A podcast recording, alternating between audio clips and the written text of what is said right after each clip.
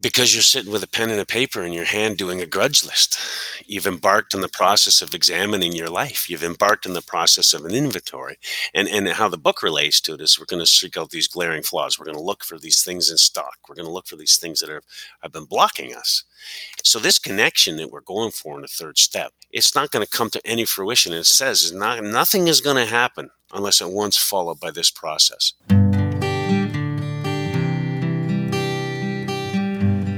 Well, hello, friends of Bill W. and other friends. You have landed on Sober Speak. My name is John M.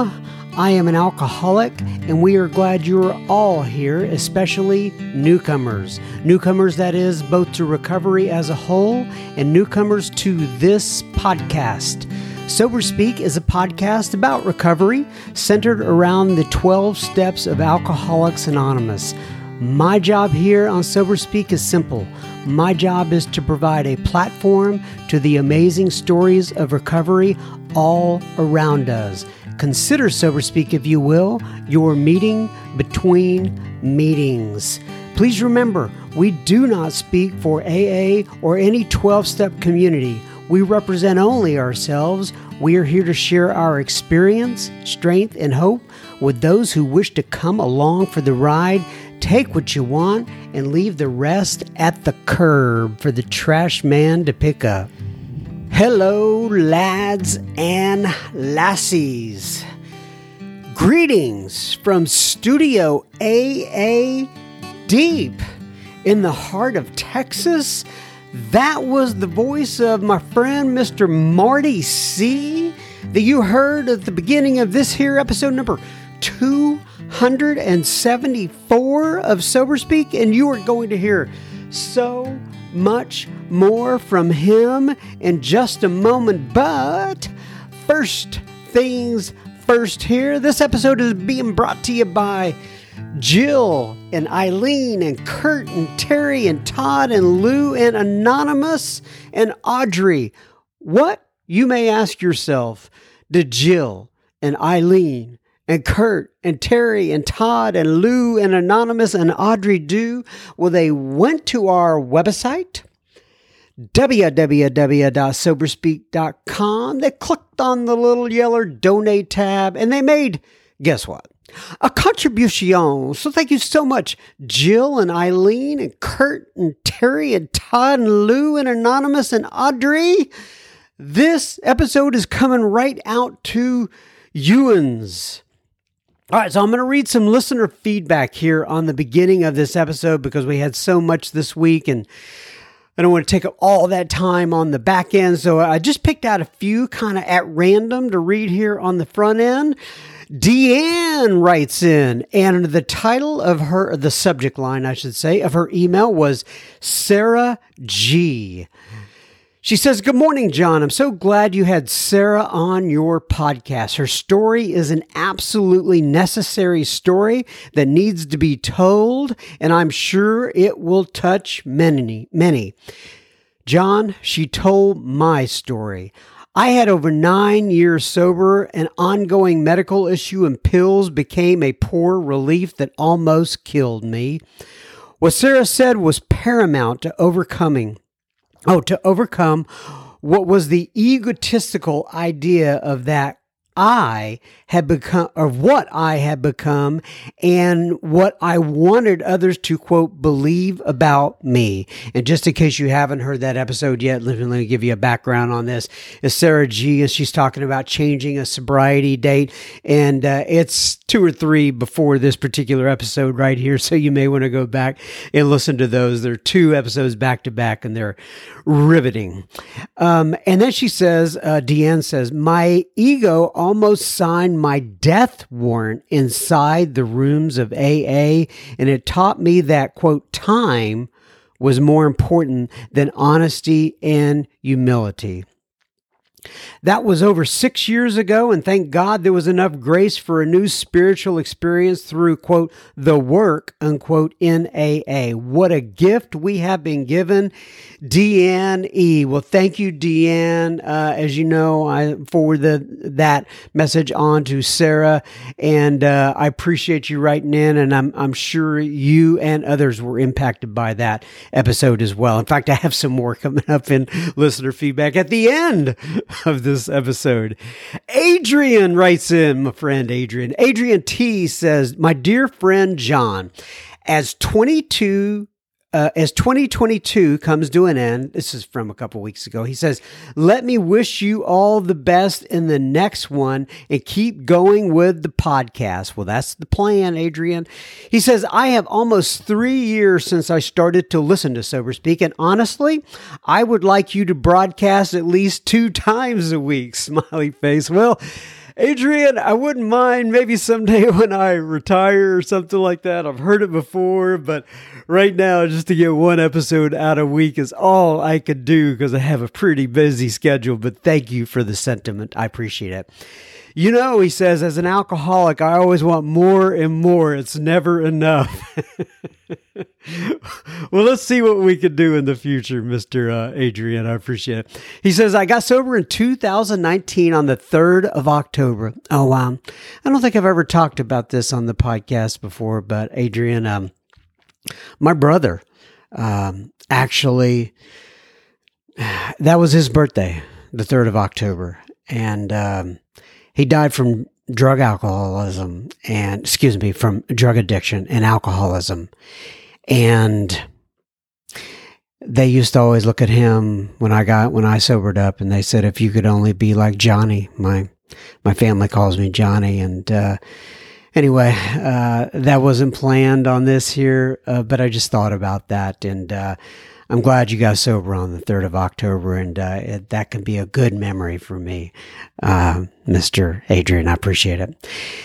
He says, I got sober on the 3rd of October and then I got a new life. Initially, I didn't like it. Man, it was so weird. Men, uh, men uh, was so weird without my buzz. And frankly speaking, I didn't expect that I would make it. Uh, he says, but when the miracle happens, and by the grace of God, help from my sponsor, from AA, and the people inspired by this lovely, great, imperialist podcast. Oh, oh, well, thank you. You know, uh, for for English being your second language, uh, Mr. Adrian, you do a great job. He says. Anyway, he says the obsession to drink has been lifted and never relapsed.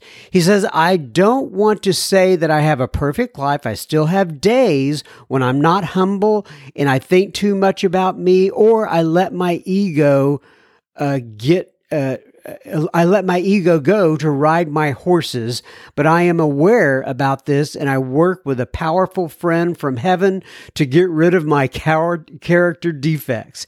Anyway, my brother, this podcast is absolutely what I need to hear. And be sure that if I ever visit in the USA, I will come deep into the heart of Texas and find you. Question mark. We're here, brother. You can meet not only me, but a lot of people who have been on this podcast in the past. Anyway, it says, Thank you for your service in my sobriety, Adrian. And then he says, P.S. Ted Brilliant. Oh, oh, Ted Lasso is brilliant. And. and as the Mexican guy says in that show, football is life. He he's and then Adrian says, I can say AA is life. Good for you.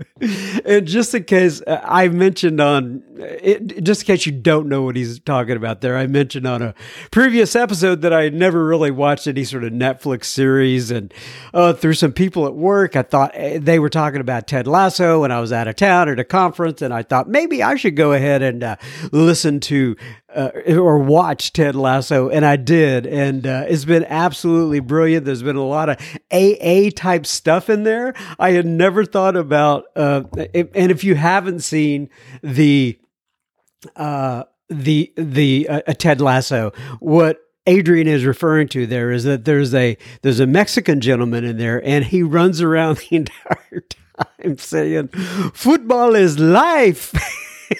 I love it. So, so Adrian is making that that uh, connection there with AA is life. Maybe we should start saying that at the end of every meeting. AA is life. Thank you very much, Adrian, for writing in. All right, so uh, just a couple more that we're going to get to Marty. Like I said, I had so much uh, listener feedback this week. I wanted to get some of it on the front end. And here is one. This is somebody who posted in the super secret Facebook group. If you are not part of the super secret Facebook group and you want to be, just go to your Facebook application, search for super. No, no, no, no. Just search for. That's just a nickname we have for it. A guy named Dave came up with that the first year uh, when we were, when we were recording, and I've stuck with it ever since because I loved it. But anyway, look for uh, Sober Speak Secret Group and ask for admission into the uh, room or into the group, I guess is what you say. We'll get you on in there. Anyway, Nadheza post in there, N A D H E Z A. She says, one day at a time, exclamation point. I've never been one year sober in my life. I am great. I am a grateful member of AA Bulgaria. And I thank you guys and the Sober Speak podcast is helping me along. Big praying hands. And then she got a picture of a, a cake with a one burning on it and a a, a, big AA symbol and then a star. I don't know what the star is all about, but I love it. and I think it looks great. So, Nad, he's a, a congratulations, and I'm glad we have some Bulgarians listening to the pod. And then this last one before we get to Marty. David writes in and he says, "Good morning, John. I started li- I started listening to your podcast in 2020. I have been waiting and waiting and waiting for this episode. Oh, we're talking about my episode though."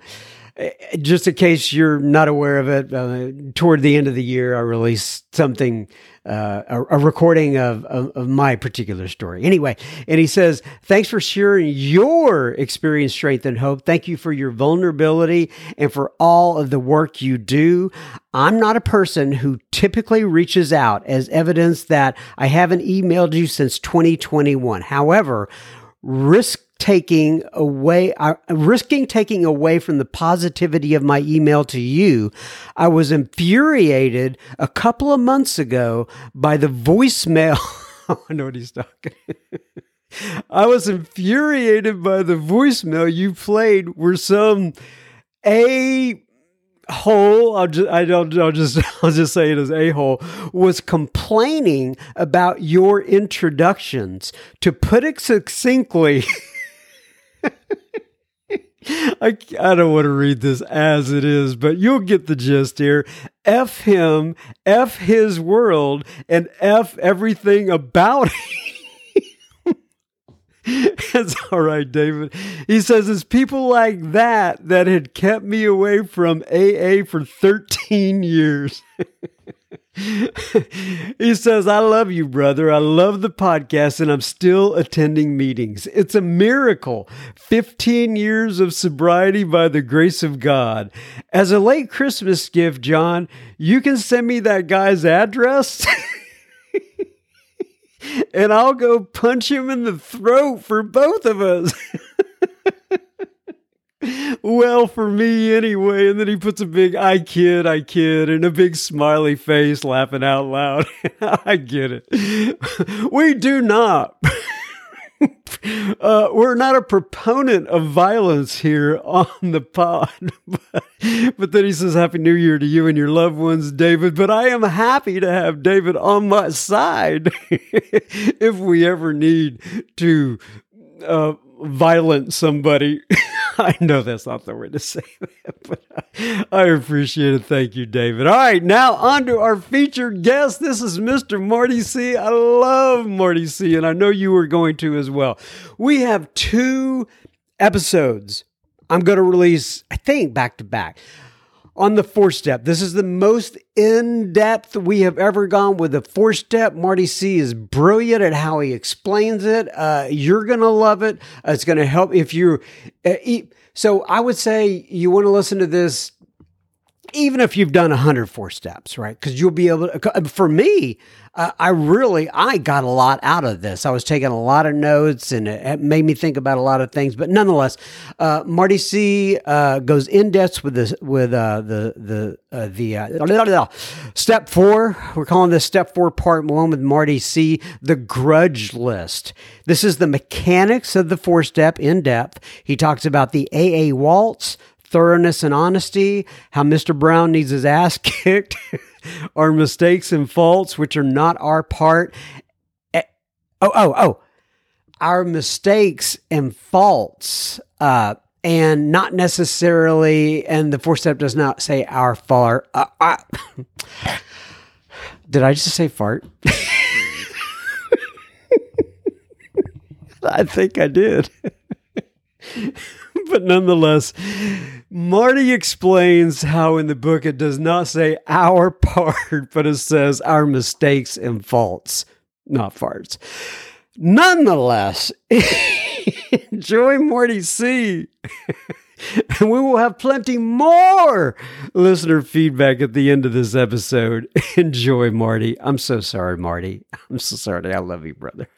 Okay, everybody. So we're sitting here one more time with the one and only Mr. Marty C. By the way, I want to go ahead and mention real quick. I, I know I mentioned this the first time I ever talked to Marty, but there's a gentleman named Jason F.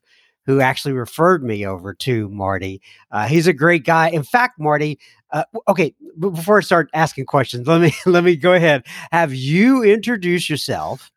Give your sobriety date if you wish, and tell people where you live in this great planet Earth of ours. Thanks, John.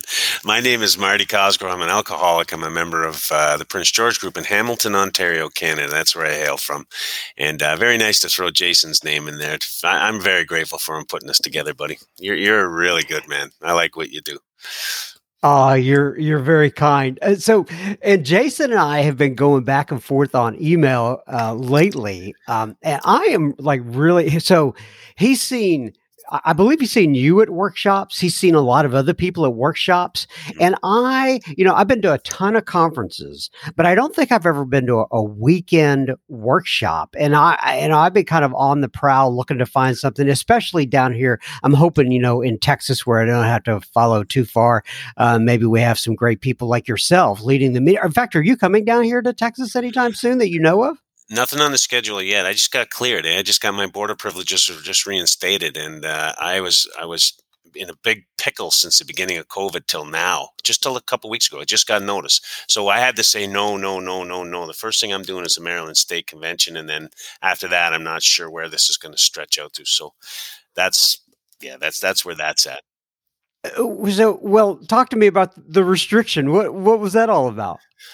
Well, it's you know, it was uh, they called it the new Trumpism when I asked them down at the border in Detroit. They said they can't be so hard on the south border; they have to be hard on the on the north border. And I was coming through on a checkpoint, and the guy said, "Have you ever been? Do you have a criminal record?" And my son-in-law said no, and I said no. We were going down muskie fishing, and in Kentucky. And then uh, the guy said, "Well, have you ever been in trouble before?" My son-in-law said no, and I said, "Well, that's a different question." and boom, I got taken in, and I've got a full. I, I, got a Queen's pardon. I don't have a criminal record anymore, but as you're aware, you know I was framed a few times as a younger man, and, and, and so so I, I, But I thought that that was all gone, and uh, the fact of the matter is they suspended my traveling privileges. It's been an absolute uh, uh, pain in the butt. However, when COVID shut down, I had just assumed that my traveling, my my suspension of my traveling privileges was was also suspended. That's not true.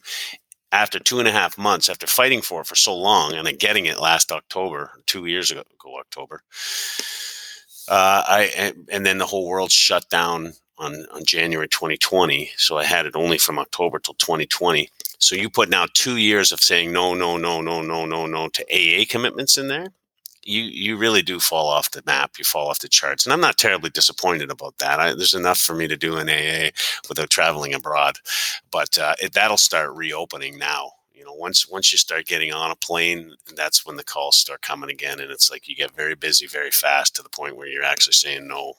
You know? So so that's what happened. Well, let it be known that Mr. Marty C can now travel to the Easy. United States of America for Easy those who are interested. One day at a time. One day at a time. We'll see if your beautiful country will accept me back. Because you got the best chicken wings in the world. Uh, yeah, and I want to, you know, we were talking a little off mic, and uh, I always like to get these conversations on my. As we were talking, I'm always going. In fact, many times I start these things out, and people are talking and talking, and I'm like, whoa, whoa, whoa hold on, I, I want to get that. Uh, I want to record that. You were talking about how you and your wife, I believe, were listening to the podcast yesterday. Uh, talk to me about that. Well, for yeah, for for you listeners, anybody who picks this up on a regular basis, it's really good. Uh, it's a good idea if you talk to others about it as well. Just people in your meetings and stuff like that, people you sponsor, people you hang out with in recovery, because this is awesome. And I was just scrolling through just on a lark. Um, you know, I got John's uh, email just confirming some of this stuff. So I thought, oh, I haven't looked on this. I've been on the site for a while. And I started scrolling through. I thought, oh, here's a talk of Rich's that I haven't heard. So, and, and I love Rich. And, and so I popped Rich on, and my wife was in the, within earshot, and we laughed and, and uh, we were looking at each other with identification. It was just a really good, powerful talk. And then she said, uh, uh, then she said anybody else, and then I, I, I put on Bill, uh, Bill C. And uh, again, I mean, John, you prompted him and prodded him and poked him in all the places that uh, uh, is is so comfortable when I hear a talk of his, and uh, and his lunacy was on full display. so, so I spent Saturday afternoon or Friday afternoon in in, in, in a jovial, uh, connected way with with all of you and all of you listeners, and that's why I think it's a fantastic venue. And you do such a good job. It's not just a uh, necessarily the people you get; it's it's how you it's how you're able to sort of get us off our beam and talking talking about just com- the comfortable stuff, you know. Well, my job is the easy one. I mean, guys like you, I mean, you just have, like I said uh, earlier, you said, what are we going to talk about? I said, I don't know. You have content for days and days and days. And I, I mean that as a compliment, uh, when it comes to Alcoholics Anonymous, especially. You know, you've been around a while, uh, you know all the ins and outs of it. And that's what people want to hear about. So, all right. So last time we got together, we talked about uh, the steps. We talked about steps two and three of Alcoholics Anonymous. Um, and, and, I want to pick that up uh, at step four here. So, step four um, made a searching and fearless moral inventory of ourselves. Uh, it scares a lot of people, as you know. Uh, they'll see that when they come into the rooms, they read it on the wall, and they're like, "Whoa, whoa, whoa, whoa!" I mean, I'll do some things, but wait, what do you mean searching in fearless moral inventory? So, talk to me about that. Where, what comes to mind for you? Well, certainly in my, in, you know, in my own experience, um, and, and I shared a little bit of that in the first couple of times we ever spoke, is that I was an alcoholics a long time before I ever had a 12 step experience.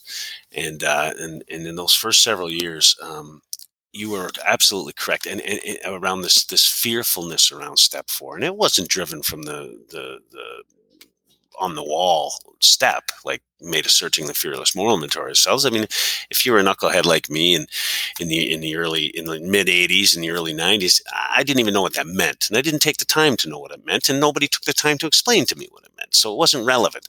When I would open up the 12 and 12, which all of us were sitting at 12 and 12 discussion tables, we would read about these more this moral sort of corruptness that existed inside of men at large and especially alcoholics, and we and I'd identify with those things with the people around me and I would think that somehow we're doing some kind of an inventory of some type, or or there was something happening inventory based. And uh, but none of us were right sitting down with a paper and pen and writing inventory.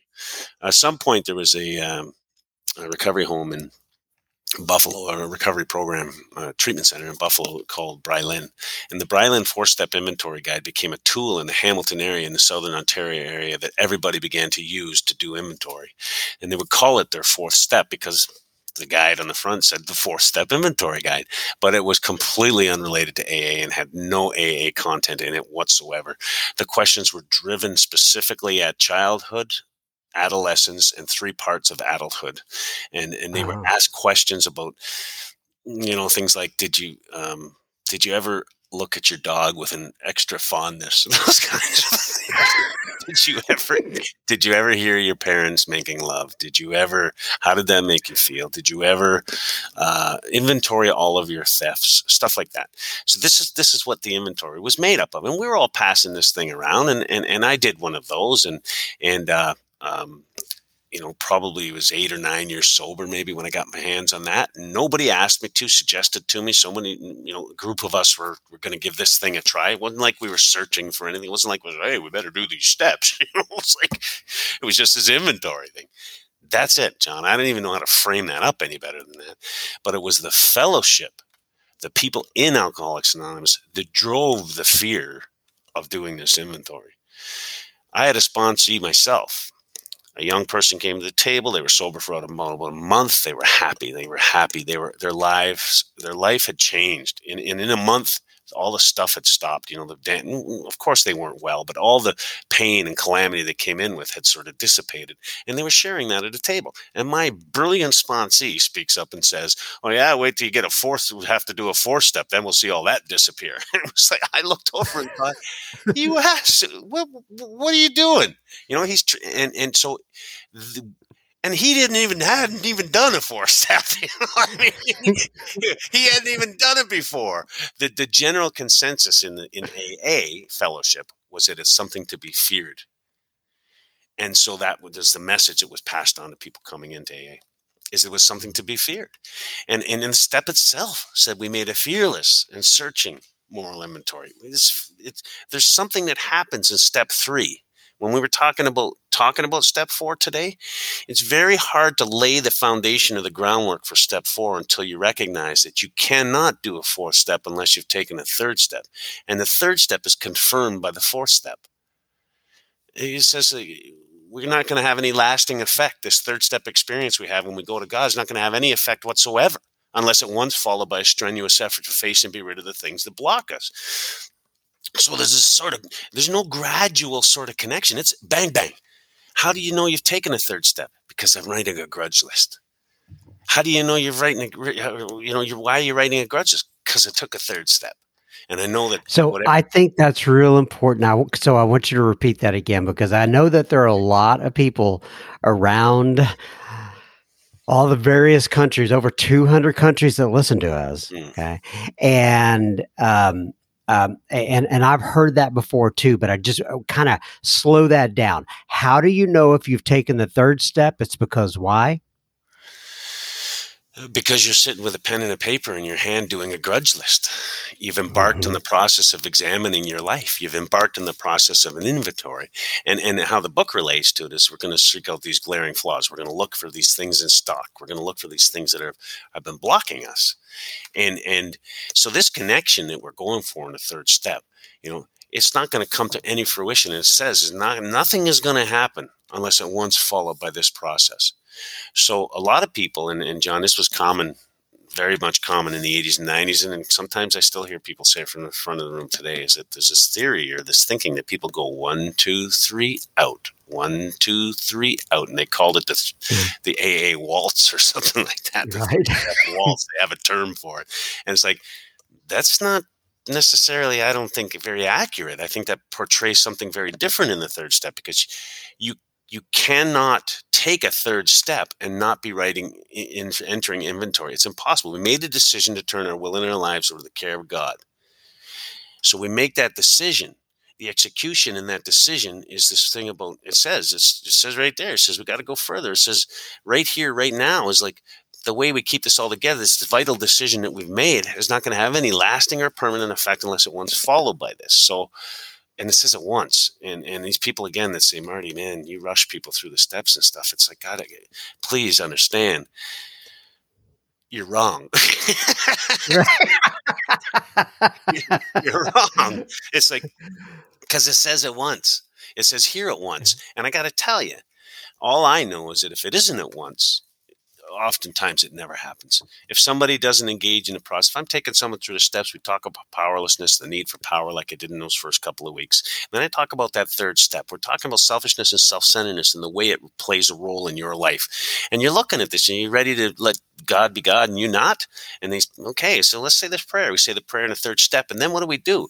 And we'll do that together. We'll take it with an understanding person. And, and, and it doesn't say sponsor there, but like that's what I do. I do the third step prayer with guys. And I say, all right, what do we do now? I say, well, you got to write a list of you know resentments. You got to go through your life and just put down on a piece of paper your grudge list. We call it a grudge list. That's what you do. That's how you start it. Once you start it, there's no place to stop. It's like a golf swing, like Charlie has always said. It's like a golf swing. You know, it's starting now. You don't you don't stop in the middle of it. This is the process. It's starting now, and uh, as a spiritual uh, endeavor goes, um, it needs to be brought. It needs to be brought entirely through. Right? You can't. It won't have any sort of bearing unless it's it's negotiated all the way through. I liken it to when I was a kid and I would go to the various uh, church camps yeah. Uh, and they were very well meaning people. Uh, people wanted to help me out, and I would walk down the aisle. And yeah, I didn't do this very much. I didn't have a lot of church experience, but I remember a couple camps I went to, and I would walk down the aisles and I would give my life to Christ and such. And I, I really meant it. Uh, yep. But then, like two, two two days, maybe a week later, I was back to living the same way I was living, and, and it's very similar to the third and the fourth step. In fact, in the third step, it says we were reborn. Right? They use that kind of old timey language and such like that. So, yeah.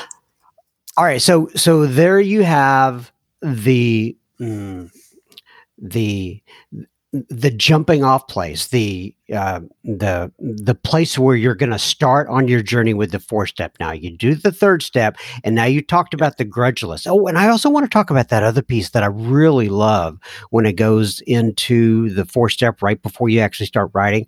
It says we have straightened out or when we straighten out spiritually, we straighten out mentally and physically. Can you talk about that a little?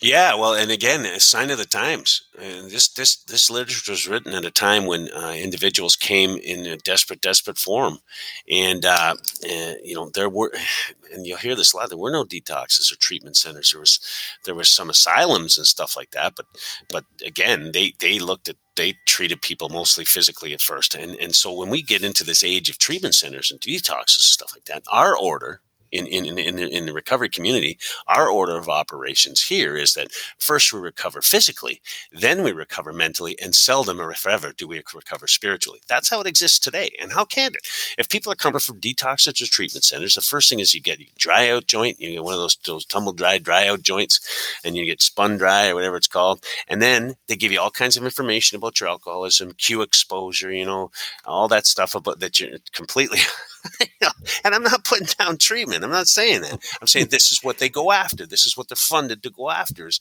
is give this person enough uh, tools tools to manage their alcoholism. That's the goal. You got 28 days to give them as many tools as you can so that they can go out from here and manage their alcoholism. And if you talk about spirituality at all, it's usually like a daily reading out of one of the Hazelden pieces. It's usually something like that, and and you're supposed to sort of meditate on that or sort of uh, uh, uh you know ideologize on that that, how that fits for you, and away you go. Now, that is sort of 1980s, 90s, 2000s uh, treatment for people with alcohol and drug addiction who, who, who run into our system. In our book, it says first we straighten out spiritually.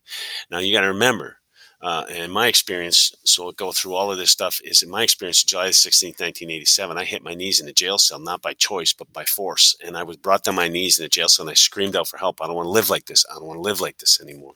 And I heard a voice say, You don't have to. You don't have to live like this anymore.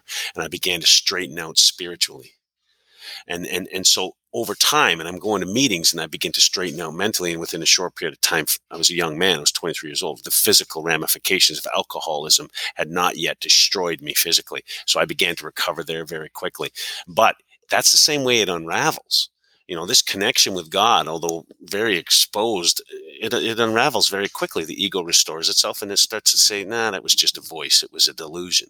You know, that's that's how it comes up, right?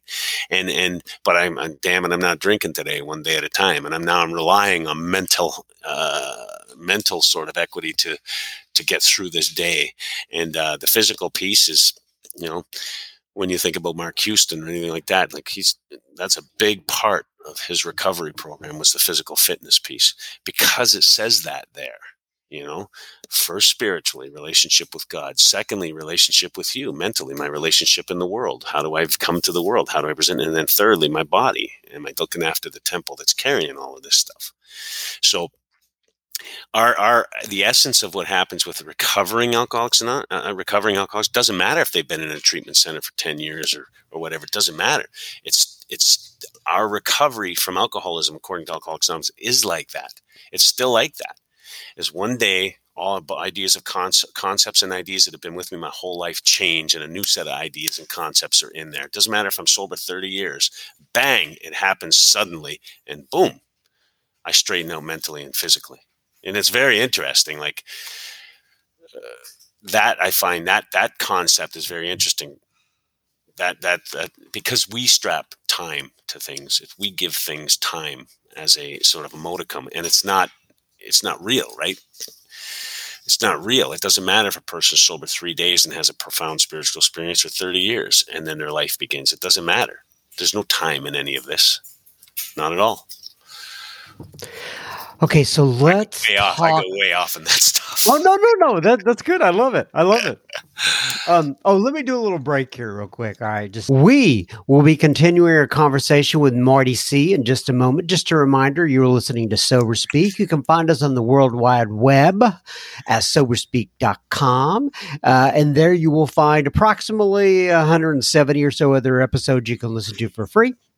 You can also find the donate button on our website, which you can use if and only if the Spirit moves you. Please keep in mind this is a podcast funded by you, the listener. All right. So back to Marty. So let's talk then about some of the mechanics, right? Some of the, like as you called it before we got on the call, rolling up your sleeves, right? What a four step looks like. You're sitting down with a guy and he's going, All right, Marty, I'm ready. I am, I'm ready to, to give my all to the program and, uh, take another direction in my life. I've been reborn. I'm ready to move forward. So, what do you have them do uh, after that point? Oh boy, I love meeting those guys. they're rare. those guys you're just describing, they're rare. Um, I meet a lot of starters, not a lot of finishers. but uh, I will say this: is that's an exciting time for a sponsor. So anybody out there who isn't working with people or sponsoring people, you have to understand is what John just described is I, I, I could cry. I'm getting goosebumps right now because we've been charged with a responsibility and obligation to help people's lives be restored. That's that's what we're charged with. We have information they don't have. So anybody who downplays the mechanics or says that there isn't mechanics here, you're not only are you wrong, you're really doing a, a disservice to uh, the continuity of the message. This Alcoholics Anonymous message has been watered down enough by people trying to do it their own way. We have a mechanical sort of aptitude in, the, in, our, in our literature. It tells us exactly what we did. It tells us exactly what the first number of people did, and it tells us exactly what we did. And so when I when that message has continuity, when that, that message gets carried over to the person I share it with, that's what they will do when somebody comes to them. And once that starts to happen, we have now we have a network of guys who know exactly what each other's done. It wasn't everybody's own program. It was my AA program, my AA program. you know, see you. Hey, we'll see you later, Cheryl. See you. God bless you. Who's leaving? That's my friend Cheryl. She's a she's a lovely, lovely human being. Well, tell Cheryl she just made it into a podcast episode. I don't know if she knows it or not. She'll be thrilled.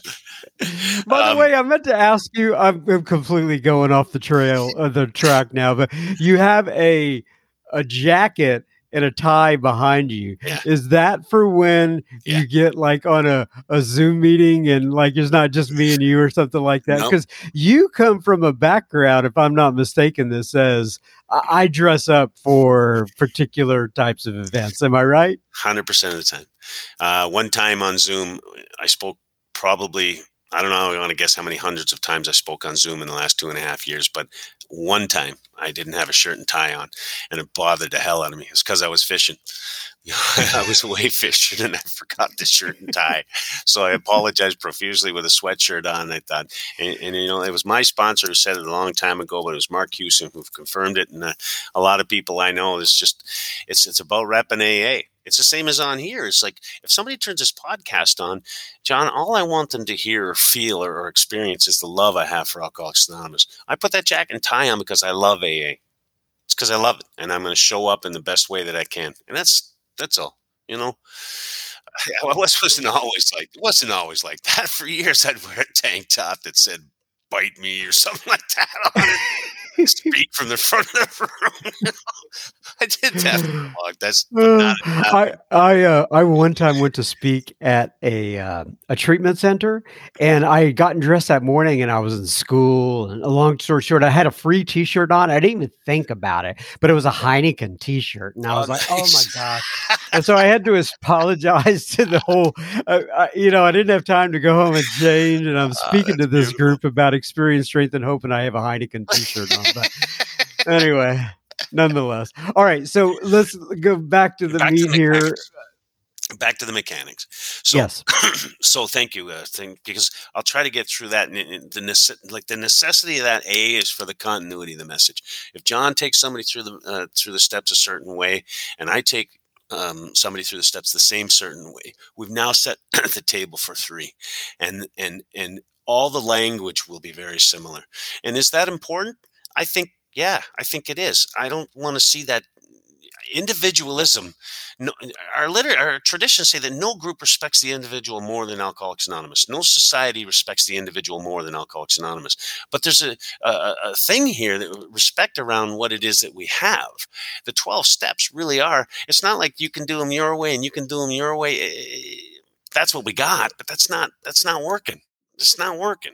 So these hmm. mechanics are something like this. It tells us that we're going to come out of this third step and we're going to make a grudge list. It says, which says that we got to get a piece of paper, and on that paper we're going to set about our grudges. And it says, where was I sore, hurt, th- threatened, burned, pissed? I wrote pissed off in my book. Pissed off, upset, interfered with, ever in my life. I put that down. Just the names, the principles, the institutions. I just put those things down on the paper. Nothing else. That's all. That's all my I'm asking for as a sponsor. So said, you just give me that list. I'm going to give you a few days on the list, maybe a week. I just want you to hammer out that list. Okay, you call me when you think it's done. By the way, do you care if anybody puts it on a, a, a, a yellow pad or whether they put it in an Excel spreadsheet? I mean, everyone's got a different way. I mean, do you have any preference? No, uh, Brian and myself who do these workshops, we uh, uh, we we came he, he came across a very interesting line one time that I thought was not only hilarious but pertinent. He said, "We don't meet people in Alcoholics Anonymous who do their their uh, four steps wrong. We meet people in Alcoholics Anonymous who don't do their four steps at all. right. people who get drunk who don't do them at all. It's not that they did them wrong. I've never met anybody get drunk because they did their four step wrong. Right. You know, and and and so so hey, the the mechanics. I believe it's very important to stick to the mechanics.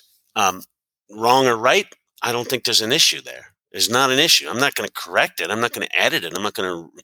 But if you, if I give you the specific directions that the big book gives, and you follow those directions, then you and I will not have anything to discuss about uh, right or wrong. That'll never come up you know?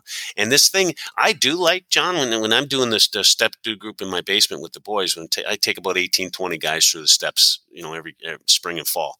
And so when i do that sometimes i'll say to them uh, uh, they still say well they'll say last question what kind of papers? I, I say well, go over to the dollar store there and buy one of them ledger things you know that has all bunch of columns already on it. Save you the time to make the columns I don't know what else to tell you. It's Canada, man. We got a lot of trees here. You know, you know, you're not gonna have to worry about how much paper you use, even if you were a dirty, rotten scoundrel.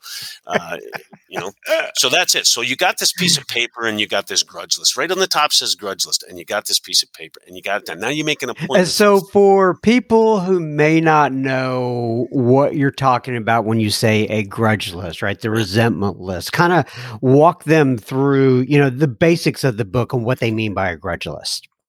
Okay, so we find out in step when we're when we're doing a sort of information stuff around step three, even when I'm spending time with people, is it's manifestations of self that has caused our problems. It's not what we think it is. It's manifestations of self, and the fact that we continuously try to manage our lives, and we in that case, then we don't have a God. We we don't have God. So in the third step, when we're asking to to be connected to this place, we need to get rid of the things that are blocking us, and we know it's resentment, fear, and our sex conduct, the conduct in our lives of our relationships. We know those things. So we, there's been that's all we're going to be looking at. It's the only areas, they're manifestations of self. That's what we call them. And everybody has different manifestations and how they uh, range. Like, like these are just the three that are common to alcoholics. I, I say this to my guys sometimes. I got guys who, who just are, are women crazy and the manifestation of their self is really showing up in in their relationship lives and how they pursue women and all that kind of stuff what they think about women and treat how they treat women and and and that and their sex conduct is horrific but they're not that resentful. They get along pretty good with most people. They don't harbor resentments, and their fears aren't huge, but their sex conduct. Now, then you got a guy like me. My chief manifestation is my resentment. I could get pissed off at anything. And then I have very little fear, and I have a moderate sex conduct uh, issue life. So resentment is my number one offender. You know, so we all have these manifestations in different ways they, they show themselves in different ways. And when you hear uh, uh, Katie talking about an expanded third column or you, and, and, and, more more work that needs to be done in that third step, that's what she's talking about. Is how are these things showing up in our lives? Okay, you know you got lots of resentment, you know you got lots of, but where are they showing up? How are they showing up in your life? What did they rob from you? What did they take from you? How did they block you? How did they? And you start to examine that stuff when you're sober for a little while when we're talking, you and I are talking in this call, we're talking about first run through. I'm taking a guy through the steps for the first time. You know, so when we talk about this uh, uh, this grudge list, we look at resentment. You go back through our lives. Nothing counts but thoroughness and honesty. It doesn't say accuracy. It's just thoroughness and honesty. I got to be as truthful as I can, and I have to be as, as thorough as I can. And I'll exhaust the list. So I put my dad, my mom, my sister, my brothers. I put them down. I put my my my boss when I was 12 years old, and you know, I, I put these things. I put down Mr. C, the area candy man who abused me. I put, I put these things down. I put these names down, right? And that's all I'm doing. Is just putting these names down. Institutions. I don't like the police. I don't like jails and prisons. I don't like the prison system. You know, that's what I put down. Principles. My old man used to say, Oh, I really missed the boat on that one. And and it was a constant sort of theme in our house that we just missed the boat. You know what I mean? And that, you know, hard work would get you this and hard work would get you that. And these were principles that I rejected and I resented because that's not what I saw. It's not, they were not consistent in my life. So I put those things down on my resentment list. So it's like I have these things on this on this list, and I go, oh man, and and I've done some pretty good work, and I'm pretending like I'm a new guy right now. I've done some I've done some good work. I've been doing this for three or four or five days, six days. I call my sponsor, say I got got this grudge list. I, I'd like to sort of. that's when you start talking about taking it through the columns. Okay, so now you've got the columns, right? And you have the three. And what are the what are the uh I've heard Bill C talk about or somebody the the the t-shirts that you can buy at the conferences that said Mr. Brown sucks Mr. or what, Brown. what is that? Mr. Brown. Yeah, so what happens with Mr. Brown? Well, Bill Wilson gave a great example. And the thing is, and I want people to understand this, is read your big book. You read your big book for yourself. I was 23 years old and probably had read this at some point when I was first sober or saw it in prison or whatever, I saw this this example that Bill gives us um, on on the fourth step, and he says, "I'm resentful at Mr. Brown. The cause. When you look at the cause, it says his attention to my wife. Right. I'm 23 years old don't have a whole lot of relationship success in my own life and I, what I was witness to my entire life growing up. I don't know anything about fidelity or honesty or security in marriages. I don't know anything about that. So really that doesn't mean anything to me. It sounds like an ancient sort of thing that's being his attention to my wife. And then it says he might get my job at he might get my job at the office. And then it says something like he told my wife about my mistress. Now, I got to tell you, 23, 25, 28, I thought that was lame. I thought, why the hell would you be upset about that stuff? Now I'm 58. And I look at that and I think, he's hitting on my wife. He tells my wife about my girlfriend. And he's trying to get my job. And then that's where the, that's where Bill Cleveland, all those guys laugh and they tease and they say, the T-shirt says, Mr. Brown needs his ass kicked. Because when we're doing the workshops, Brian and I are doing the workshops, we'll use that as an example. I say, so what do we know about Mr. Brown? All we know about Mr. Brown is Mr. Brown needs his ass kicked, and that's that T-shirt. And and the fact is, is like, hey, Bill Wilson. The key to this, the beauty of this, is in a very concise way, in a very, I think it's 17 words. I haven't got my book in front of me here, but I think it's like 17 words, something like that. He describes these resentments, and they are huge. They are not small resentments. These are huge resentments. And like I said, when I was 23, 25 and judging uh, erroneously this thing, I looked at it as lame. What's the problem? Well, I'm insane when I'm looking at this. My, my, my lights aren't on. They're not clear. And I don't, I'm looking at it not just, I'm, I am looking at it from a moral standpoint and thinking, what's the problem here? Because I don't have any morality. Now I've got four daughters. I've been married for 30 years. I've got, and I look at this now and I go, my, not just is my more, my own personal morality alive, I recognize that in the eyes of God, this may have been deplorable. This might, might have been abhorrent behavior. So, wow, have I changed? You know, the book's the same, but it's like, holy crap, those were serious resentments, man. Like, hmm. I, you know, I think about it today. I think about if, if, if, if any of that's, I'm not a jealous guy or anything like that, but if any this guy was trying to hit him and I tells my wife about my mistress and is trying to scoop my job at the office, I might have a problem with that. you know, I, I may have a problem with that. So, and then Mrs. Jones also, I like her. So yeah. she's a nut. She snubbed me. Yeah. Yeah. She committed her husband for drinking, and he's my friend. She's a gossip. So yeah. that could cause an issue too. Well, and, and, as an example, as an example, Bill Wilson's inventory example there is fantastic. I don't know how many people have ever done it, but when we go through this talk, hopefully we get through it all here in this is you'll, you'll if you can take Bill's first three columns because we have the, the book in its typeset apparently was set up in such a way that those first three columns were given us as an example. But the next couple the next bit of information that we're going to get into which is the real inventory is in text on the next page. So you have that example and then you're given the instructions in the next bit of information on, on, on the next page. And it's very it's very if you get time to take bill wilson's inventory through the through the whole inventory, you'll you'll see what could come out the other side of that, and you you cannot shake your head when I talk about that Bryland four step inventory guide or the Hazelden inventory guide that asks you specific questions. This does not do that. This does not ask you any specific questions. This says who am I mad at, and it says what's the cause, and this is very specific. There's no there's either there, the information is either there, it's not. There's no right or wrong answer. And then it says, how does it affect me? And we're not left to assess how it affects me. We're not junior therapists. We're not psychologists.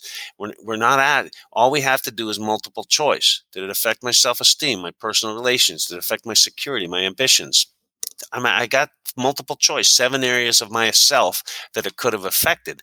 And, and I put that down and just write that down security, personal relations. I write down how. In the first three columns, who am I mad at? Why? What they do? What happened, and then the last column is how did it affect me? My pride, personal relations, you know. So those first three columns are are what Bill gave us an example to. The real work is coming from that information. All right, so now we're going to well, I mean, people, some people say there's no fourth column listed, but there is information you need to put in, and whether you want to call it a column, whatever you want to call it. Yeah. So, talk about that next piece to their grudge list. So, I want to, I want to, like, I want to be clear here that I, uh, there's nothing, I don't add anything to the big book or anything like that, but there is work to be done here, and, and in order to know that I have done the work, especially me with a lot of resentment, there's a lot of so so I have this next little piece of work that I put in there, John, and I just put a little P or a check up in the in strip little strip column. And what it stands for is there's a sick man prayer, a four step prayer in there. And if I do the prayer, I put a check mark, and I do the prayer beside each person. And, and, and if if I if I'm pushing here, I put it through in each infraction. I'm going to say this prayer. And what does mean I mean by that, this fourth man prayer, the sick man prayer, is one of the greatest gifts that Alcoholics Anonymous has ever given me. It says the book says we're going to be ready to look at it from an entirely different angle. And it starts to examine the idea that if I can look at these people and I can see these people as perhaps spiritually sick, and perhaps is the caveat, I'm not there to judge them. They are, they aren't. It's like I had one guy say, My sainted mother was not sick. So that's not what it's saying. It's saying, Was perhaps your mother spiritually sick? Which simply means, Was there times that perhaps she wasn't connected to this power? And if the answer is yes, I say, God, help me, save me from being angry. It's the book says that we'll, we'll say a prayer for them and cheerfully grant them the same thing with a sick friend, all that kind of stuff when we ask where we can be helpful to this person. But the real prayer, the prayer here in the four step prayer, sick man prayer, is God save me from being angry, which goes very much in contradiction to what I was told in the first 15 years when I was Alcoholics Anonymous about when I would get mad, it would tell me if you have a resentment and you can't be free of it, then you pray for that person for 14 days, asking for them that they have all the things that you would wish for themselves. And after the 14 days, that resentment will be gone. Not only is that horseshit, that is not AA. That is not AA. This is AA. Is I'm resentful at this. Sorry about that. You can edit. no, no. beep, beep. So you're fine. So, uh, so when I get, but this is this is one thing that I'm very serious about because because uh, I, you know I was sexually assaulted by a, man in my neighborhood, and could I perhaps see him as spiritually sick? The answer was yes. Yes, I can. And it says, uh, God, like it doesn't ask me to pray for him. And if I, if I want to pray for him, I can. But say two prayers: one for him that he whatever, and he's been long gone, by the way. And the other, but the other one was, it says right there, it says, this is the prayer. God save me from being angry. Why? Because my resentment towards that man and the things that he did have almost killed me. And I've hurt a lot of other people in the interim. So save me, God, save me from being angry. Now I'm just doing the work. I'm going across. I'm just doing the work, right? I do the list down in the grudge list. But now when I'm plugging it in, I'm going across, right? I'm, I'm plugging it in down, I'm going down, and I'm going down the third column. But now I'm going into this place where I'm looking at this guy and I'm saying, okay, God save me from being angry. See, mm-hmm. so that's that's that's the first part of moving into this thing that I said is life changing stuff. It doesn't say I have to forgive him. It doesn't say I have to have gritted teeth. It doesn't say any of that stuff. It says God save me from being angry. That's the prayer. Now, what does any of that mean? It means now I can move into the next piece of the work. And again, I don't have my book in front of me, but what it says is the first thing we're going to do is we're going to look at that at what did the guy do to me? What did that person do to me? And in, the case of my father, for example, who was at the top of my list, what did he do to me? Well, he beat me. He beat my mother. He beat my siblings. Um, he drank our oftentimes our, our savings away. He he he he caused embarrassment to me. We'd be in a line, uh, you know, uh, getting extra cans of groceries because there was a limit of six, and he'd chew out a 14 year old cashier because the price of tomatoes went up from nine cents to 14 cents, and and I would be I would be humiliated and and these are the ideas that come up that had never come up to me in all the years that I was in the hole in prison and all these those are the things that I mm-hmm. was thinking about. This is what makes this different than any other inventory. It's just these are the things that start what they do to him. I, I, he, I kept him up at night. I, I lied to him. I, I cost him bail. I took money away from our family because I kept getting into trouble with the law.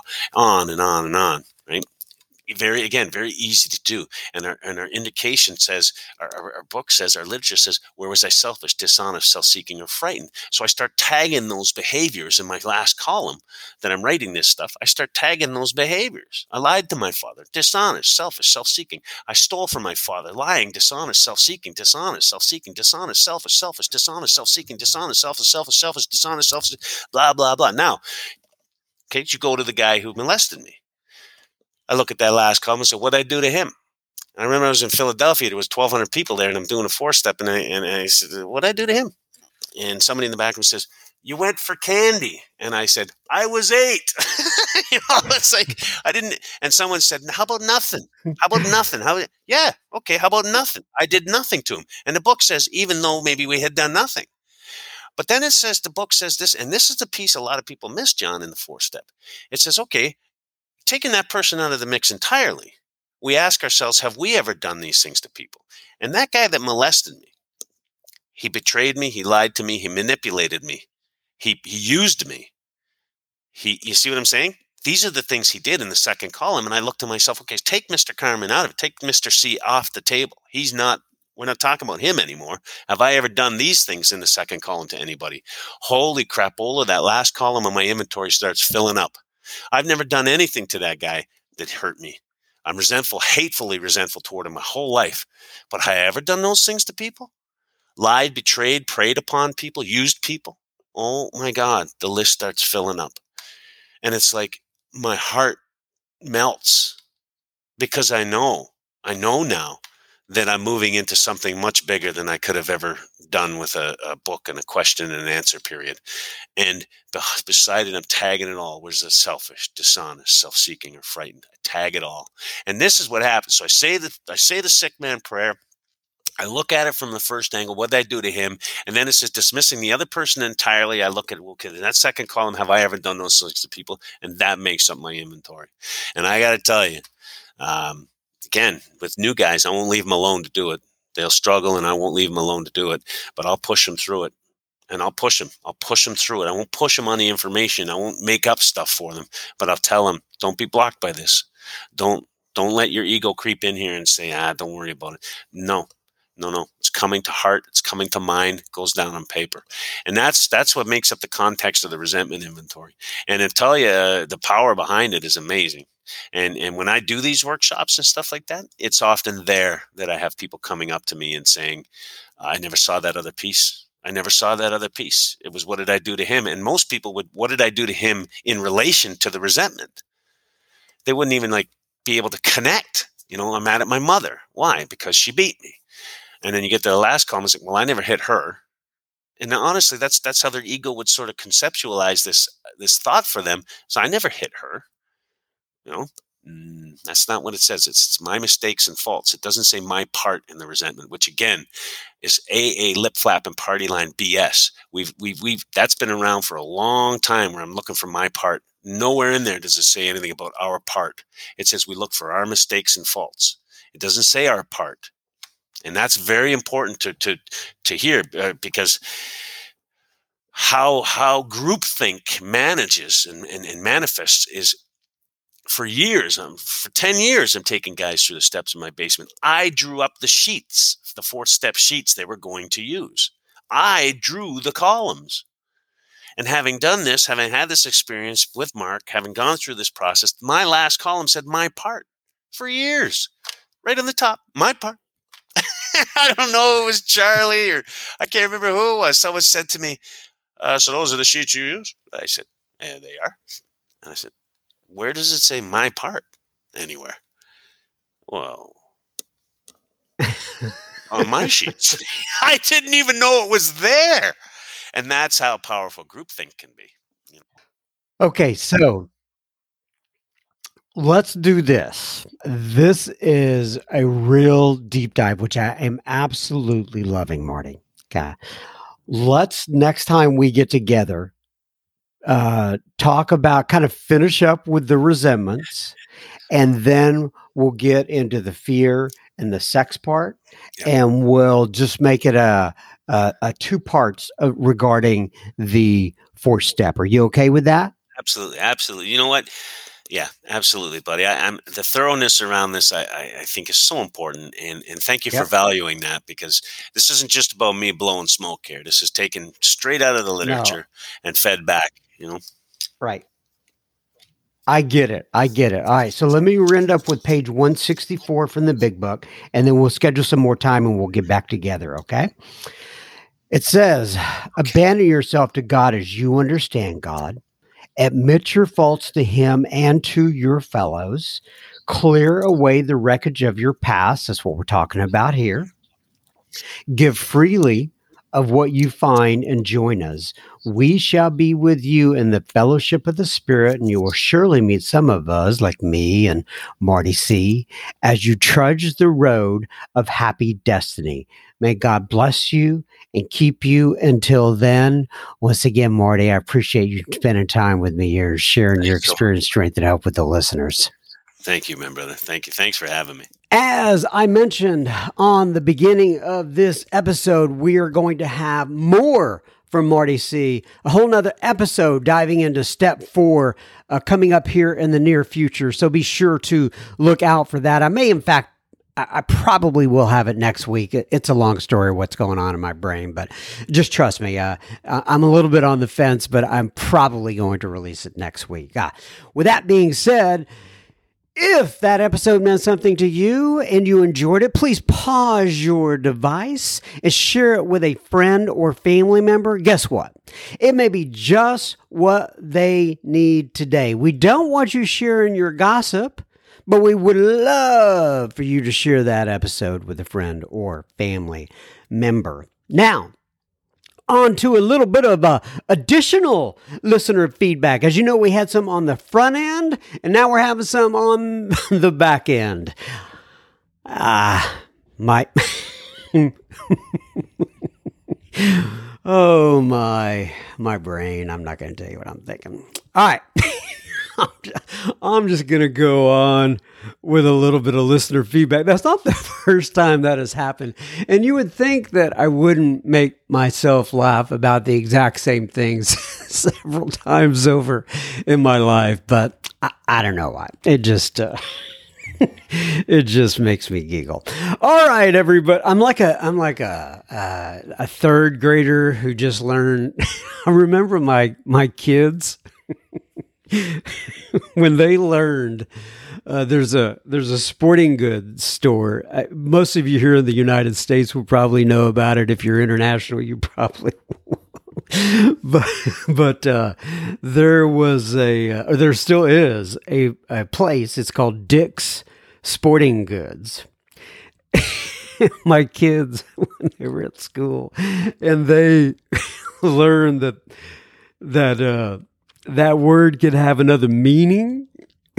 they just thought that was the funniest thing and they just went with it for almost a year. so sometimes I feel like my kids, but nonetheless, here we go. All right, on to some additional listener feedback so we can get this episode over with and get to another one. I'm sorry I'm dragging this out. Tony DMs on the IG. He says, uh, Hi, John. This is Tony D from Norway. He says, I'm currently about 30,000 feet up in the air on my way to Dubai. I've recently listened to Random Thoughts. Oh, so, what he's talking about is I made an episode where I had some random thoughts one Saturday night. I still remember it. And I just came up to the microphone and I put it out there. It's like a 10 minute episode. If you want to go look it up, you can. If not, no big deal. But it's called Random Thoughts. He says, You, you have this effect on everyone who listens. I think we have to remember that even the saints were not faultless after their conversion. I met myself in the door recently. I've had episodes where I, I have been so full of an, alcoholic anxiety, I really want to drink. I was scared. I honestly thought death in, uh, instead of that merry-go-round. I couldn't do it again. I discovered my source of anxiety. I aired it with fellows and my wife, and I felt I could breathe again. No saint, I screw up on a daily basis. I try to correct my wrongs the best I can, which I believe I manage. The love and appreciation for my family you conveyed. The thankfulness and love filled gratification for those around us, you nailed it. Take care, brother Tony D. God bless you, Tony D. in Norway. Thank you for writing in, my friend, and uh, uh, thanks for letting us be a part of your journey. I appreciate it. Terry writes in, and Terry says, uh, "Hi, John. I just listened to your episode. Now, and she's talking about the episode where I shared my story. Uh, thank you so much, Terry. She says, Thank you for being so vulnerable and touching touching. You, all by yourself, make me believe this program works. The story at the end about leaping off the edge and flying made me cry because it's so true. It has taken me so long, but with the help of wonderful people in AA, I finally think I have pushed me to where I can take that leap. They have pushed me to where I can take that leap. The visual would be forever locked in my brain. Thank you so much for that visual. It is beautiful. You are the best, Terry. Well, Terry, I would beg to differ. I would say you are the best. And it takes all of us. And uh, like I told you in my email, I was in and out for three years, and those were not fun years. And God bless you. I'm glad that visual can help you. And uh, but keep in mind, it's all of us in this together. Michelle writes in and Michelle says, Hello, John. Long time no email. It was nice to meet you in person several weeks ago. Oh, at the Sober Speak Live event. Yes, yes, I remember you, Michelle. She says, uh, you may be wondering why I'm emailing you, but I was driving one and a half hours tonight. I'm running a 5K at midnight, laugh out loud, and I needed a podcast or two, so I pulled yours up. And of course, it was great hearing your story. I too have a mother with mental health issues, and she is currently not speaking to me or my sister. Also, when you said someone named Bob, uh, you you asked someone named Bob to be your sponsor. I thought it may be the guy in the fancy suit. Uh, and in a weird coincidence, that podcast played right after yours, on, and that very Bob being interviewed on a different podcast. Well, uh, Michelle, I, I know who you're talking about. That is Bob C. And he's actually been on my podcast in the past, and I love Bob C. He's been sober for 60 years, but that is not my sponsor. My sponsor is Bob L, and he attends the Carrollton group. And he says, then she says, lastly, my family and I just went to Ireland and loved it. So when you read that Irish poem, I started crying.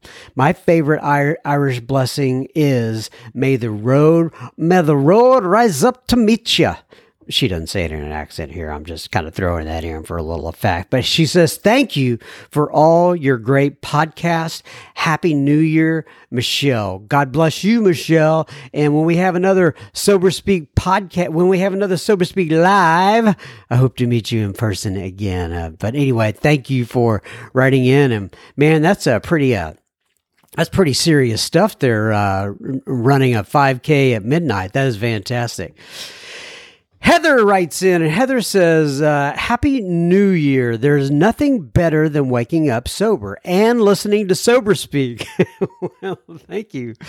She says, Your story uh, uh, on your podcast was so beautiful and heartfelt. No words to explain the feelings I had when listening. Thank you for finally sharing and releasing your story. I'm sure it will help a lot of people. My husband and I have been listening to your podcast for over a year. We are both two years sober this time around. Thank God, sobriety. Uh, oh, through God and sobriety, we were married in October after seven years. Listening to your story helped in our own parent issues. Well, that's good to hear. I appreciate that, Heather.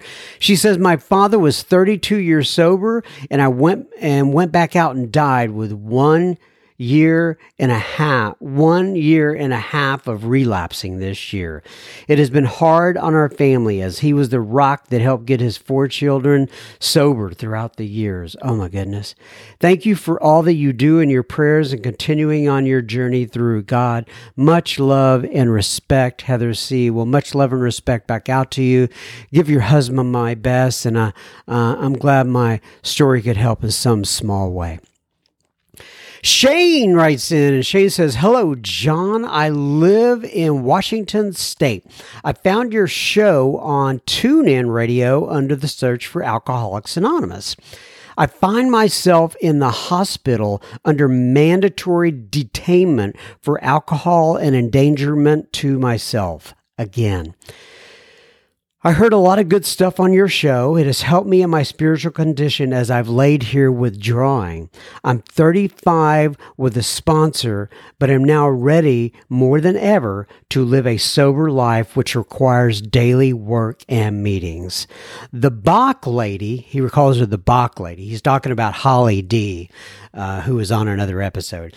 Uh, Holly D had a, a in particular Wild Tale with early childhood drinking that gave a uh, that gave a lost case like me excuse me, a lot of hope.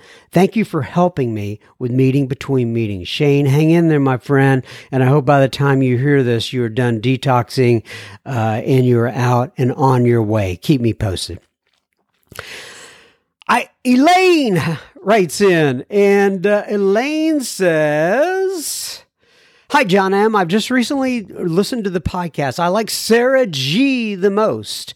I live in Washington State, home for me. I lived in upstate New York for 13 years and it's very different. I'm going through a really rough patch right now, right right now.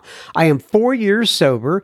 Uh, since June the 15th of 2018, but this is my first time single and alone in sobriety. It has been challenging. I'm 56 and my health declined rapidly. I have three autoimmune diseases and my fiance dumped me, tired of being my caregiver, I guess, and I believe is looking to date what was my best friend. Wow. She recently told me that our friendship isn't a good fit for her. I assume because she feels guilty about being attracted to my ex. I'd be a country song. she says, I'd be a country song if I had a truck. I'm glad you could put a little humor in there, Elaine. Eddie, she was just. Where she says, At any rate, I found Sober Speak uh, in Stitcher and I enjoy it. Thanks so much for providing it to those who can't get a meeting on a regular basis all the time. Elaine, P.S. Oh my God, I just found Holly D, and she is my favorite. Uh, thank you. So she, like she said, she likes Sarah G. She likes Holly D. And uh, Holly D, if you haven't heard that one either, I, it's probably five or six episodes back from this one. Anyway, I appreciate you uh, writing in, uh, Elaine, and, and good luck with all your um, uh, troubles there. As they say, keep coming back. It works if you work it. Um, and uh, sounds like you're on the right path. Jesse DMs me on La Instagram and he says, Hey there, John M. I just wanted to tell you how much I enjoy your podcast and how much it's helping me to get to that point of finally being done with drinking. I have had a problem with drinking for the better part of eight to 10 years now. I just turned 34 and I'm totally convinced I'm powerless over this. I listened to an episode with Marty C today. Well, hey, you you may have just heard this episode episode with Marty C again. Um, anyway, he says I just listened to an episode with Marty C today, and I real and it really clicked with me.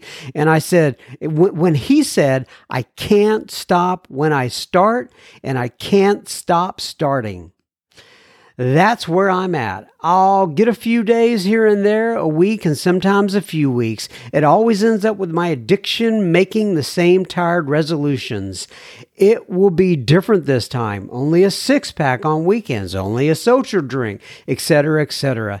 The same old lies lets me down and eh, the same old lies and lets down to leave me more and more defeated. I have a beautiful family, a great career, and so much to be thankful for, yet somehow I never fully surrender. We've been there, Jesse.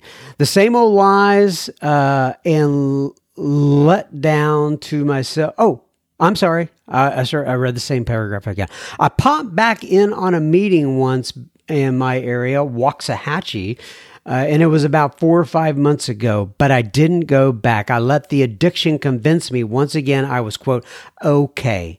But I wasn't, and I was off to the races again. I am going to get into the program, get a sponsor, and start working the program. Thanks for all you do uh, and and help everyone who is struggling. Jesse, well, Jesse, you can't see me. I'm giving you a little namaste hands right now. God bless you, my friend. I appreciate it, and uh, keep coming back, friend. It works if you work it. Brian writes in, and uh, the subject line is episode 272. That happens to be the episode that uh, moi, John M, is on. Anyway, he says, um, what an awesome story, John. My mom had bad OCD while I was growing up as well. This is one of my favorite episodes ever. Brian G. Well, thank you, Brian Z. Brian G. And I'm glad you found something you could relate to in there. And uh, man, it was not easy. I can tell you that for me. I doubt it was for you either. Trudy post in the super secret Facebook group. And she says, yesterday, uh, there's a lot of posts like this, but for whatever reason, I just drew this one out, uh, basically because, you know, it mentions Sober Speak, and I know Trudy's been along with the ride for Sober Speak for a long time. She says, yesterday I celebrated four years of recovery. AA sponsors steps, and of course, God's grace was possible for this Irish Catholic drunk lady to recover recover, not cured. I am so humble and grateful. I listen to the Sober Speak podcast. The guests are amazing, and John's laugh makes me giggle. Happy New Year and God bless. And she has a picture of herself with her fingers holding up her chip, and uh, it's so nice to hear from you, Trudy. And wow. Hard to believe that's been four years. I think you've been listening since the very beginning of your recovery, and God bless you. I'm glad. Uh, uh, I'm so glad you've gotten to four years. Anna writes in, and Anna says uh, she was going back and forth. We were talking about, uh, uh, I didn't know what AB was when she wrote in. So I asked her what it was, and she was uh, talking about the the episode that she had heard of mine with my mom and anorexia and bulimia. And she says AB is, quote, anorexia slash bulimia. My understanding is that OA was founded on the basis of AA and primarily designed for compulsive overeating, very much like in the doctor's opinion on drinking, a mental obsession and physical compulsion and more. Anorexia, physical uh, sexual, etc., is the opposite of this uh, spectrum. Still a uh, still a compulsion, obsession, and a progression, but for less and less and less. I feel like the thing is is that your mom was sick in a very in very much the same way as you. I know you know this, but when you found the box of cards, but she really uh, but she really did do the very best that she could with what she had. You're right, Anna, and I do realize that. We're the lucky ones. We get to do it different. I often think that they're looking down on us and cheering us on. Happy New Year, and thank you again for your healing work. Bless you, Anna, best. Or bless you, best, Anna. I do realize that. Thank you very much, Anna, and I appreciate all the uh, the kind words and input. John H writes in and he says, Hey, my sponsor kept talking about Sandy B. So I Googled him and your podcast came up. I have listened to very few of them at this point, but I like them very much. I work at Staying Green in the program, and this helps me to hear something good with each podcast I hear. Well, John H., keep on keeping on there, brother, and I'm glad you found us. Addison DMs on the Instagram. And she says, Hey, John, we were going back and forth about something. She says, Hey, John, wow, I feel like I'm talking to a celebrity. Laugh out loud. Well, if that's the truth, Addison, we must redefine what a celebrity is, but I appreciate your sentiment. She says, I listen to your podcast all the time. I love it. Thank you for being of service, brother. Well, sister, thank you for listening in. I appreciate it. And uh, God bless you. And I'm glad that our wee little podcast can help you out a bit. All right, everybody. I told you we had a lot of uh, feedback on the back back end. That's why I did some on the front end. Anyway, that wraps up this one. Keep coming back. It works if you work it. May God bless you and keep you until then. I take this one week at a time. Hope to see you guys next week. Um, until then, peace. Love you. Bye.